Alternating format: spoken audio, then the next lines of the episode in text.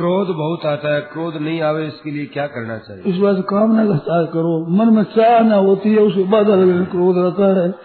एक अपने मान रहे तो मैं बड़ा हूँ। मेरी बात नहीं मान, मेरी नहीं मान। ये क्रोध अभिमान से आता है और स्वार्थ से आता है। स्वार्थ का त्याग करो, अभिमान मत करो, क्रोध नहीं आवेगा। क्रोध में तो क्रोध को समान को तो रखे। स्वार्थ की बात रखे। अभिमान अपना रखे, क्रोध नहीं आवे, कैसे नहीं होगा? तो क्रोध तो जलमेगा मसा को अभिमान रखो तो स्वार्थ का त्याग कर तो क्रोध नहीं आएगा। आएगा तो मेरा कान पकड़ लेना है करके।